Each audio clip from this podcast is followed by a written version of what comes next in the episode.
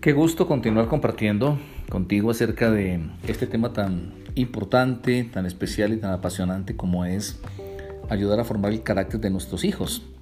Dentro de este tema principal vamos a topar en, algunos eh, episodios acerca de la disciplina y las recompensas, que son un factor determinante para ayudar a formar el carácter.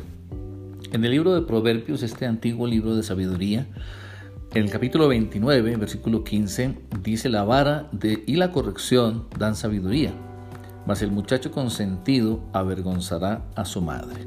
Es un contraste, es muy típico en los proverbios, y como que son dos opciones. Por un lado, la vara y la corrección, que traen sabiduría, entendemos que no es inteligencia, una cosa es la inteligencia que todos tenemos y nuestros hijos son tremendamente inteligentes, pero la sabiduría se aprende con la formación, con la experiencia, con la vida y es saber vivir.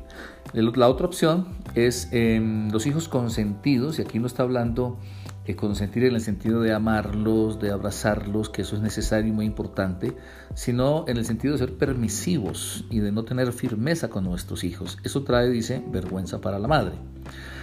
Podemos empezar diciendo que es una realidad que cada padre y madre tenemos nuestras propias ideas y reglas acerca de la disciplina y de las recompensas. Es importante tener em, entonces parámetros fijos y generales. En este caso lo que vamos a compartir son principios absolutos de la escritura. Vamos a comenzar hablando de las ventajas de la disciplina. Vamos a nombrar algunas de ellas. La primera es que, como estamos leyendo aquí en este proverbio, eh, traen y dan sabiduría. Primera gran ventaja, los hace más sabios a nuestros hijos, les enseña a vivir. La segunda los guarda de las consecuencias de sus acciones cuando son inadecuadas. Es una segunda ventaja.